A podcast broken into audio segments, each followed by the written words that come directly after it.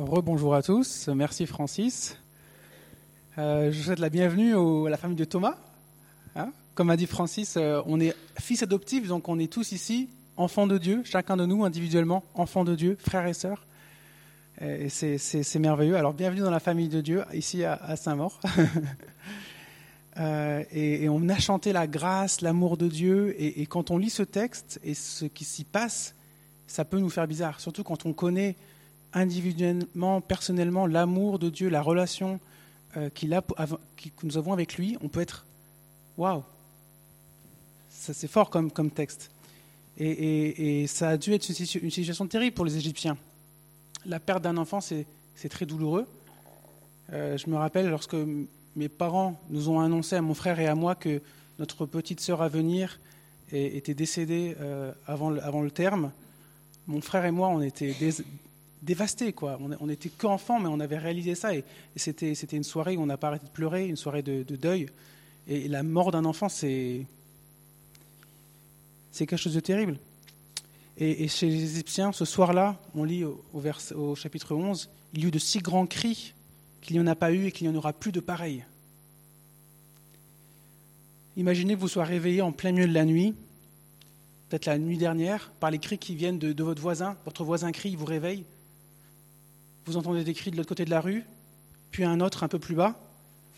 Tout d'un coup, votre cœur commence à battre un peu plus fort et vous ne pouvez pas vous empêcher d'aller euh, vérifier les enfants. Et si vous êtes un Égyptien ce soir-là, eh ben, l'enfant ne respire plus. Et si cette nuit-là, nous avions, vous et moi, habité en Égypte, dans quel quartier aur- aurions-nous habité?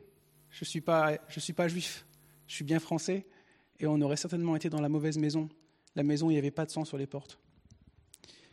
Alors quand on connaît ce Dieu qui, qui est amour qui fait grâce, et qu'on lit ça, ça nous fait waouh, c'est étrange. Et ça, on peut avoir peur de la mort. Et les Égyptiens ont peur de la mort après ça. Comment ne pas avoir peur de la mort? Mais en même temps, ce texte nous parle de la, grosse, de la grâce incroyable de Dieu.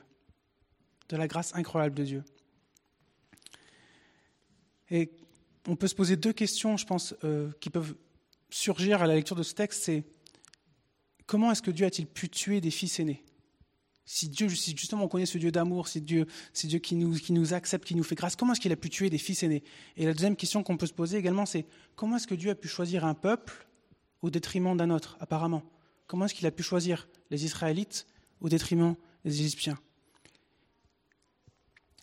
Et j'aimerais qu'on on va essayer de répondre à ces deux questions ce matin. Mais ce que j'aimerais souligner et vous laisser, c'est qu'on voit dans ce texte que Dieu n'est pas juste un Dieu qui donne la mort, mais nous voyons un Dieu qui veut donner la vie, qui veut donner la vie à toutes les nations, français, chinois, bretons, parisiens, samoréens y compris.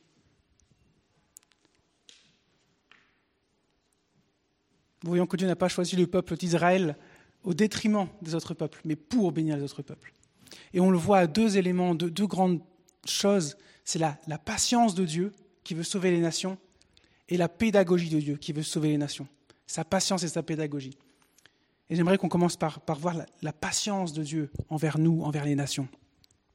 Prenons le verset 29.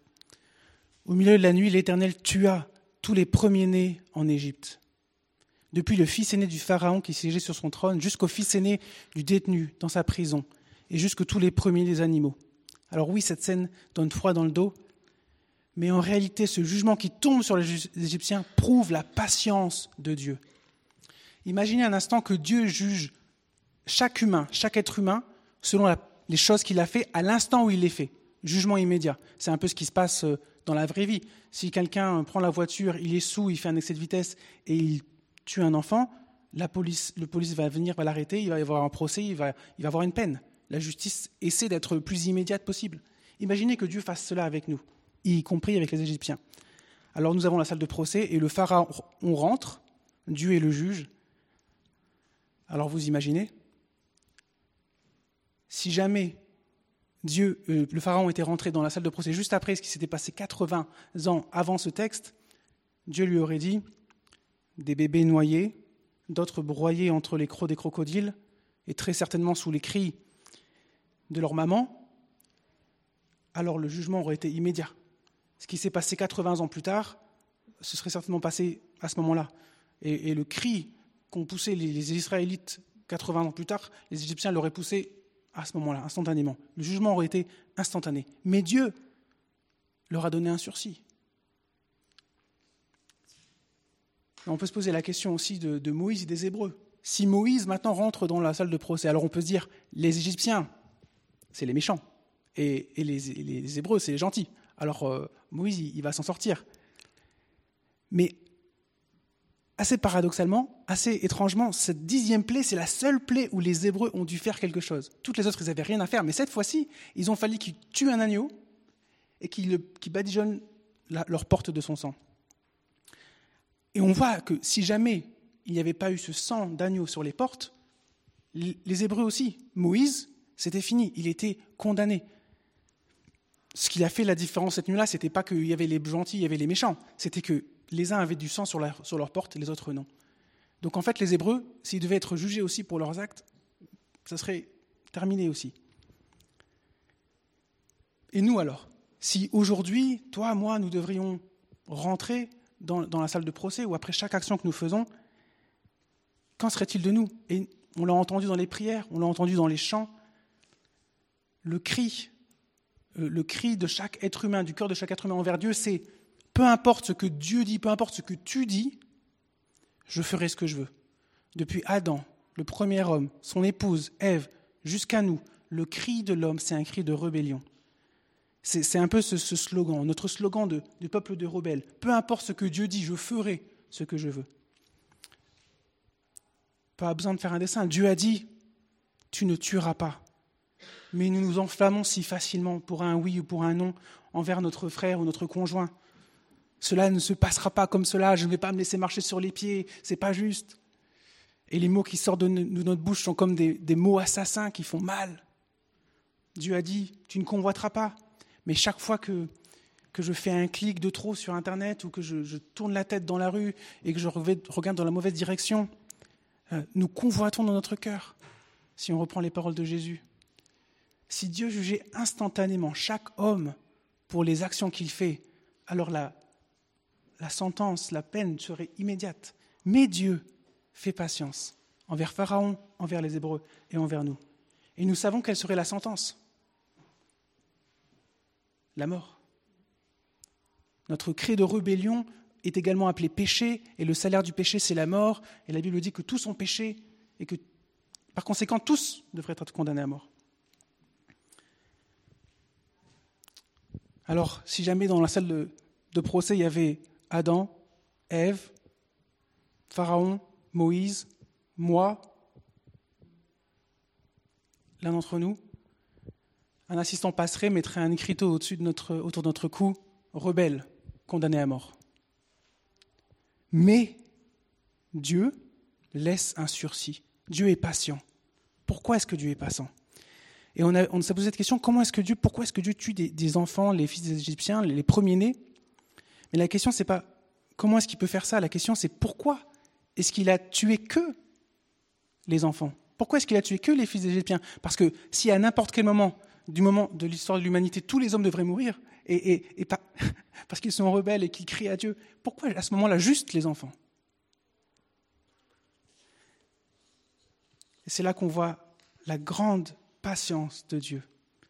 Si aujourd'hui nous respirons encore, chaque souffle, chaque battement de notre cœur maintenant est une grâce de Dieu, une patience de Dieu envers nous, tous les hommes, chrétiens et non chrétiens, nous sommes témoins de cette grâce. Et ce n'est pas, juste les, chrétiens, les non-chrétiens aussi sont des témoins de la grâce de Dieu. Sur l'écriteau de chacun de ces accusés a été annoté quelque chose en sursis. En sursis. Dieu laisse un temps. Pourquoi? Parce qu'il espère que tous soient sauvés. Le Seigneur ne tarde pas dans l'accomplissement de sa promesse. Il nous a dit en 2 Pierre comme certains le pensent. Au contraire, il fait preuve de patience envers nous, voulant qu'aucun ne périsse, mais que tous parviennent à la repentance.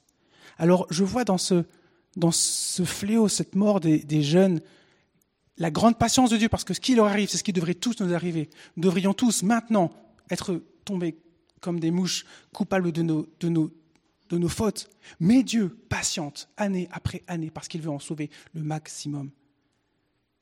Nous voyons la patience de Dieu dans ce texte, qui veut que tous soient sauvés. Et pas juste les Israélites, mais toutes les nations. Et nous le voyons surtout dans, ce deuxième aspect de ce texte, c'est que Dieu est particulièrement pédagogue. Dans ce, texte, Dieu est très pédagogue. Dieu patiente pour tous les hommes, pas juste les, les Hébreux, mais les, les Égyptiens, tous les hommes, et il explique. Il essaie de leur montrer à, tous ces rebelles, à nous autres, il essaie de leur montrer à quel point il est précieux et les inviter à renoncer à leur rébellion pour faire la paix avec lui. Et on le voit dans cinq éléments, cinq éléments où on voit la pédagogie dans ce Dieu qui dit Venez à moi, nation du monde, je veux faire la paix avec vous. Arrêtez votre rébellion, venez à moi. Premier élément, la gloire des dix. Nous avons vu au, au chapitre 9 que Dieu ne détruit pas instantanément l'Égypte. Il aurait pu envoyer la peste, détruire l'Égypte et sauver son peuple directement, instantanément, comme ça. Mais Dieu utilise dix plaies. On lit, si j'étais intervenu pour te frapper de la peste, toi et ton peuple, tu aurais disparu de la terre. Mais voilà pourquoi je t'ai suscité. C'est pour te montrer ma puissance et afin que mon nom soit proclamé sur toute la terre. 9, 15 à 16. Pour te montrer ma puissance et que mon nom soit proclamé sur toute la terre. Et cela fonctionne. On voit dans ce chapitre que les Égyptiens plient. Ils font ce que Dieu a annoncé. On avait lu au, chapitre 11 que les, serviteurs viendraient se, se prosterner devant Moïse et le supplier de partir. Et là, on lit dans ce texte, comme Dieu l'avait annoncé, les Égyptiens poussaient le peuple au verset 34. Ils poussaient le peuple, ils étaient pressés de le renvoyer de leur pays car ils se disaient, nous allons tous mourir. Et au verset 36, l'Éternel gagnait la faveur des Égyptiens pour qu'ils les donnent des objets en or et en argent, qui répondirent positivement à leurs demandes. Ils dépouillèrent ainsi les Égyptiens. Donc on voit que les dix plaies fonctionnent déjà, les Égyptiens sont sur leurs genoux, ils réalisent à quel point Dieu est grand, et, ils renvoient les, Hébreux. Mais ça marche aussi pour les, étrangers. On lit au verset 38, Dieu se révèle au monde, clairement et avec puissance. On lit au verset 38, une grande foule de gens de toutes sortes montèrent avec eux. Une grande foule de gens de toutes sortes montèrent avec eux. Ce n'est pas juste les, Hébreux qui sortirent, mais des étrangers qui vivaient parmi eux sont sortis avec eux. Et ainsi, les dix plaies ont servi de manière flagrante à montrer que Dieu n'était pas un petit Dieu, mais un grand Dieu. Et ça a suffi pour donner à la fois peur, mais aussi envie à des étrangers de partir avec les Hébreux. Première chose, la gloire des dix plaies. Deuxième élément didactique, pédagogique que Dieu utilise, c'est la dixième plaie en elle-même, l'indice de la dixième plaie. À arriver à la dixième plaie, Dieu aurait pu utiliser la peste et détruire les Égyptiens. Il avait déjà fait dix plaies, sa gloire était suffisamment grande, il avait fait dix plaies qui rayonnaient sur les nations, mais non, Dieu a choisi une plaie en particulière, et c'était la mort des fils aînés. Et par cette plaie, Dieu donne déjà un indice de la manière dont il veut sauver toutes les nations. Et c'est par la mort de son fils aîné, Jésus-Christ. On lit dans cette prophétie dans Ésaïe, car un enfant nous est né, un fils nous est donné. Et Marie a donné naissance à un fils. Et ce fils, destiné à mourir pour tous les fils de toutes les nations, est mort. Dieu l'avait annoncé. Et il l'avait déjà mis une graine à cet endroit-là aussi, il y en a eu plein d'autres, mais ici aussi, pour annoncer, je veux sauver toutes les nations par le Fils. Le troisième élément didactique qui montre que Dieu veut vraiment sauver toutes les nations, c'est la Pâque. C'est la mort de cet agneau qui annonce également l'avenir de Christ. Et, pour se rappeler toujours de cela, de l'amour et de la grâce de Dieu envers nous, Dieu a instauré la Pâque pour que de génération en génération, que nous puissions le transmettre à nos enfants, cet événement soit mis en avant. Yahweh ne veut pas, veut que son peuple n'oublie jamais la substitution. Les Hébreux seraient morts s'il n'y avait pas eu cet agneau. Il veut que, année après année, la Pâque soit célébrée.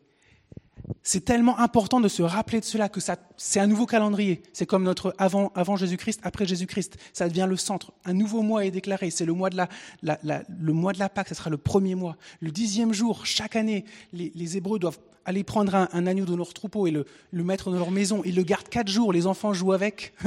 et puis quatre jours après, euh, on, le met à la casserole. Cri des enfants.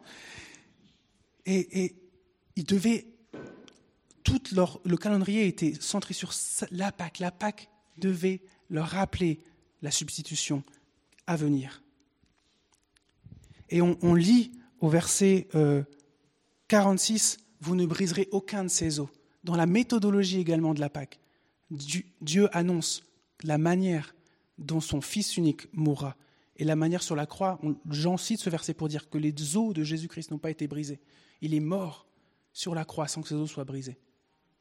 Ses agonies n'ont pas eu besoin d'être diminuées ou arrêtées. Il est mort parce que Dieu a repris sa vie. Et après ça, il y avait sept jours de célébration, les pains sans levain. Donc, année après année, la célébration de la Pâque était là pour rappeler au peuple, célébrer, mais aussi annoncer, être comme cet écran pour toutes les nations pour dire la Pâque, Dieu veut sauver les nations. C'était le troisième élément. Le, le quatrième élément, c'est la loi même pour les étrangers qu'on voit dans ce texte. Dieu offre une porte aux étrangers. Il y a les étrangers qui partent avec les Israélites après avoir vu la gloire de Dieu, mais Dieu ne leur ferme pas euh, la porte à la Pâque. Il leur donne une possibilité de, célébrer la Pâque avec eux. On lit au verset 43, L'Éternel dit à Moïse et à Aaron, Voici une prescription au sujet de la Pâque. Aucun étranger n'en mangera, initialement. Tu circonciras tout, esclave à qui a pris d'argent, et alors il pourra en manger. Dieu ouvre la porte de la circoncision pour les étrangers, pour qu'ils puissent en manger. Verset 48, Si un étranger en séjour chez toi veut célébrer la Pâque de l'Éternel, tout homme de sa maison devra être circoncis alors il pourra s'approcher pour la célébrer, et il sera comme l'Israélite, mais aucun incirconcis n'en mangera. Donc, Dieu montre sa gloire, les nations partent avec les Hébreux, il il instaure la Pâque pour qu'ils puissent la célébrer année après année, de génération en génération, et les étrangers de toutes les nations peuvent rejoindre le mouvement et s'associer au peuple de Dieu. Et les étrangers, c'est les Français, les Chinois, vous et moi. La seule condition, c'était la circoncision. Montrer qu'ils quittaient leurs anciens dieux pour se consacrer par euh, ce retranchement, cette coupure physique à un nouveau Dieu. Et le cinquième élément qui montre la pédagogie de Dieu, qui annonce qu'il veut sauver toutes les nations, sa grâce, c'est que Dieu l'annonce par ses paroles. Dieu l'annonce par ses paroles. Depuis le début, il l'avait annoncé. Il l'avait annoncé à Abraham, dans la Genèse, toutes les nations de la terre seront bénies en ta descendance, toutes les nations de la terre, parce que tu m'as obéi. Et le but de Dieu, ce n'était pas de choisir un peuple au détriment de tous les autres, mais le but de Dieu, c'est de choisir un peuple pour sauver tous les autres, au travers de lui. Et, c'est ce qu'il fera. On lit en Apocalypse comment ça va se terminer, cette histoire? Euh, Apocalypse quand il eut pris le livre, les quatre êtres vivants et les vingt-quatre anciens se prosternèrent devant l'agneau. Chacun tenait une harpe et des coupes d'or remplies de parfums, qui sont les prières des saints. Et ils chantaient un cantique nouveau en disant, Tu es digne de prendre le livre et d'en ouvrir les sceaux, car tu as été offert en sacrifice, et tu as racheté pour Dieu par ton sang des hommes de toute tribu, de toute langue, de tout peuple et de toute nation. Tu as fait d'eux des rois et des prêtres pour notre Dieu, et ils régneront sur la terre. Dieu montre sa pédagogie. Les dix signes, je suis le Dieu glorieux. La dixième plaie, un fils mourra pour sauver les nations. La Pâque, année après année, célébrons cette action qui sauvera les nations. La loi pour les étrangers, bienvenue, joignez-vous à nous. C'est ce que je veux faire, je l'ai déjà annoncé, cinquième, élément. Dieu est très didactique, on voit à la fois qu'il est patient envers les hommes de toutes les nations qui sont dans le péché mais il le prononce, il utilise son peuple pour dire je veux sauver toutes les nations.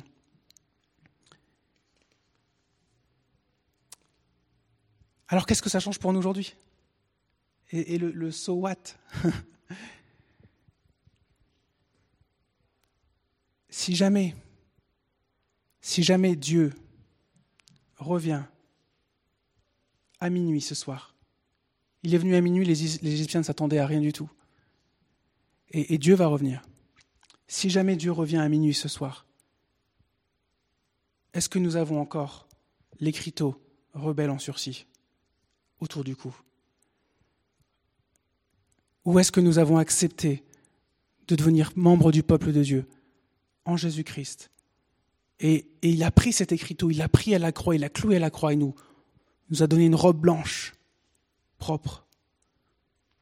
Est-ce que nous avons accepté ça? Si jamais tu n'as pas accepté ça, je t'encourage, je t'en supplie, je t'en supplie. Si Dieu revient ce soir à minuit,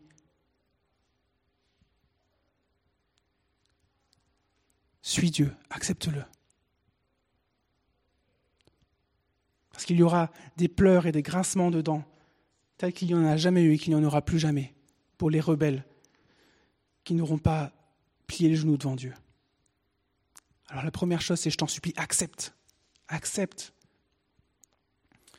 La deuxième chose qu'on peut faire, c'est que si toi tu as accepté et si tu t'es joint au peuple de Dieu, à sa grâce, nous pouvons, voilà, notre écriteau a été cloué à la croix, il a pris avec lui, il nous a donné cette robe blanche à la place, nous pouvons le célébrer, célébrer Dieu et sa grâce et sa patience envers nous. Parce que si Dieu a été patient avant notre conversion, vous le savez, il est aussi patient envers nous aujourd'hui, jour après jour, action après action, faute après faute, clic après clic, regard après regard, parole après parole. Dieu est patient envers nous et Dieu est pédagogue envers nous.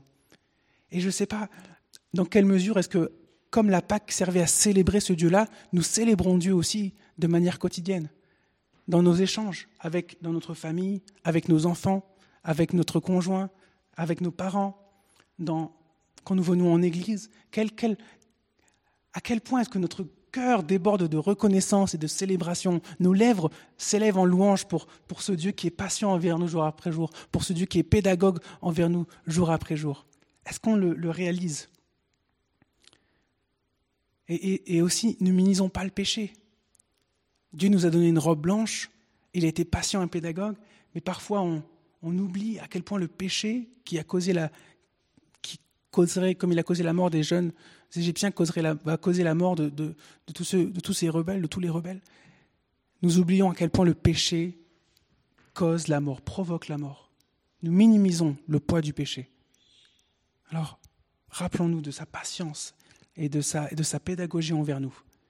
Et célébrons par nos lèvres Comment est-ce que nous pouvons célébrer Dieu et sa grâce et sa patience et sa, pédagogie envers nous par nos lèvres aujourd'hui, entre nous, à table, envers ceux aussi qui ne le connaissent pas pendant la semaine? Célébrer, rendre gloire à ce Dieu-là. Et, donc accepter, première application que je vois, la, célébration. Et la, une autre application qui me semble vraiment centrale, c'est annoncer, annonciation, annoncer. On voit dans ce, texte à quel point Dieu veut sauver les nations, toutes les nations, pas juste les Israélites, mais toutes les nations, en allant jusqu'en France, en Chine, jusqu'ici à Saint-Maur et à Paris. Et si Dieu est un Dieu patient et pédagogue, quelle est notre patience et notre pédagogie pour ceux qui se perdent autour de nous? Y accordons-nous de l'importance. Et ça me fait penser aux, trois hommes, les trois vaillants hommes de David. David avait soif, il, était dans la caverne, il disait, je veux boire de la citerne de Bethléem. Qui ira là-bas? Et trois vaillants hommes ont pris le risque d'aller affronter les Philistins pour, pour répondre au, désir, de, la soif de, de leur roi. On voit dans ce texte le cœur, la soif de notre roi, de notre Dieu. Dieu veut sauver les nations. Il est patient envers eux. Dieu veut sauver les nations, il le montre. Alors, quelle est notre mesure de patience et de pédagogie dans l'annonciation de la parole Et, peut-être de manière plus concrète, pour quelle personne est-ce que nous pourrions prier cette semaine? Peut-être deux, trois personnes, jour après jour, qui ne connaissent pas Dieu. Prier avec patience. Est-ce que, à quelle personne pensez-vous? Prenons sur nous de prier pour ces personnes, pour nous mettre en marche, Peut-être que pour, l'un d'entre vous, ce sera comme ces vaillants hommes, vous, vous serez prêts et le cri de votre cœur, ce sera Seigneur, si tu le veux, je suis prêt, envoie-moi, envoie-moi, je fais mes valises, dis-le-moi, je fais mes valises, et je vais à l'autre bout du monde. 7000 peuples, 7000 peuples avec leur langue, leur culture, leurs coutumes, qui n'ont pas l'occasion d'entendre parler de l'Évangile. Voilà. les chiffres. Alors peut-être qu'aujourd'hui, l'un d'entre vous sera Envoie-moi, envoie-moi, me voici. Je vais à la, je vais à la citerne de Bethléem, même si ça demande des sacrifices et des difficultés, j'y vais.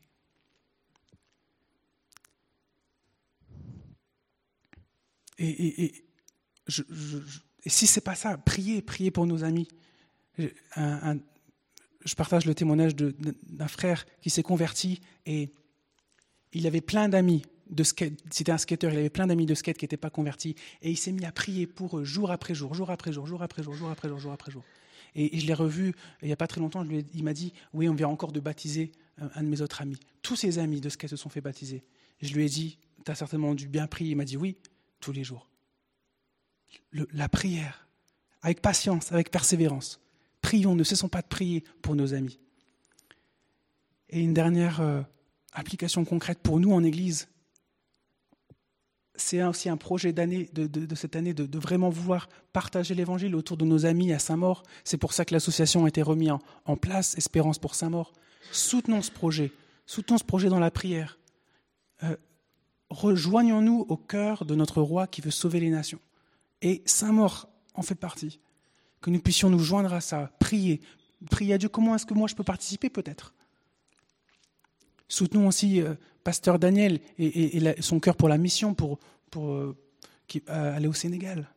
Prions pour ces sujets, prions pour ces projets. Joignons-nous à cela. Si notre, le cœur de notre Dieu est vraiment la patience et la pédagogie pour sauver les nations, la grâce, allons-y, participons, participons. Répondons au soupir, à la soif, au désir de notre roi de sauver toutes les nations. Et j'aimerais euh, conclure. On a vu au, début de ce, ce, temps le Dieu qui donne la mort. Mais on a vu aussi surtout le Dieu qui veut sauver des hommes de toutes les nations. Et c'est pourquoi il est si patient et pédagogue envers nous. C'est pourquoi il nous invite à le célébrer et à l'annoncer aux autres. Et je vais finir sur cette question. Si sa patience arrivait à son terme ce soir, à minuit. En tant que serviteurs, vous et moi, à quelle tâche nous trouverait-il occupés À quelle tâche nous trouverait-il occupés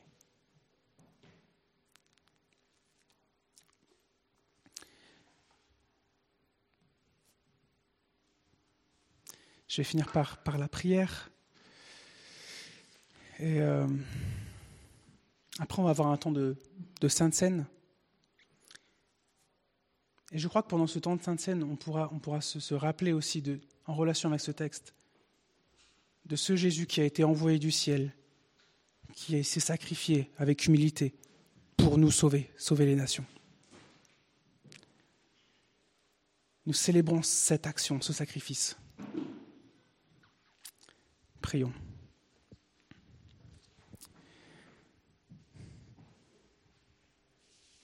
Mon Dieu, merci pour la grâce, la grâce envers moi, envers tous les hommes, ta patience, ton amour, car tu veux qu'aucun des hommes ne se perde.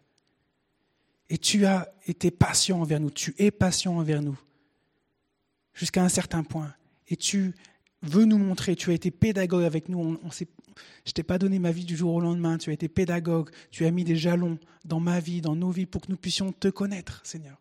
Tu es pédagogue, Père. Je prie et je veux te louer pour ça. Je te remercie. Je prie que nous puissions prendre à cœur ton désir de sauver les nations. Que ton Église ici à Saint-Maur puisse prendre à cœur le désir de son roi de sauver les nations. Toujours un peu plus. Et s'y engager, faire un pas de plus, Père, pour juste pour réjouir ton cœur. Célébrer ta grâce, célébrer ta patience et ta pédagogie. Merci Seigneur. Merci. Amen.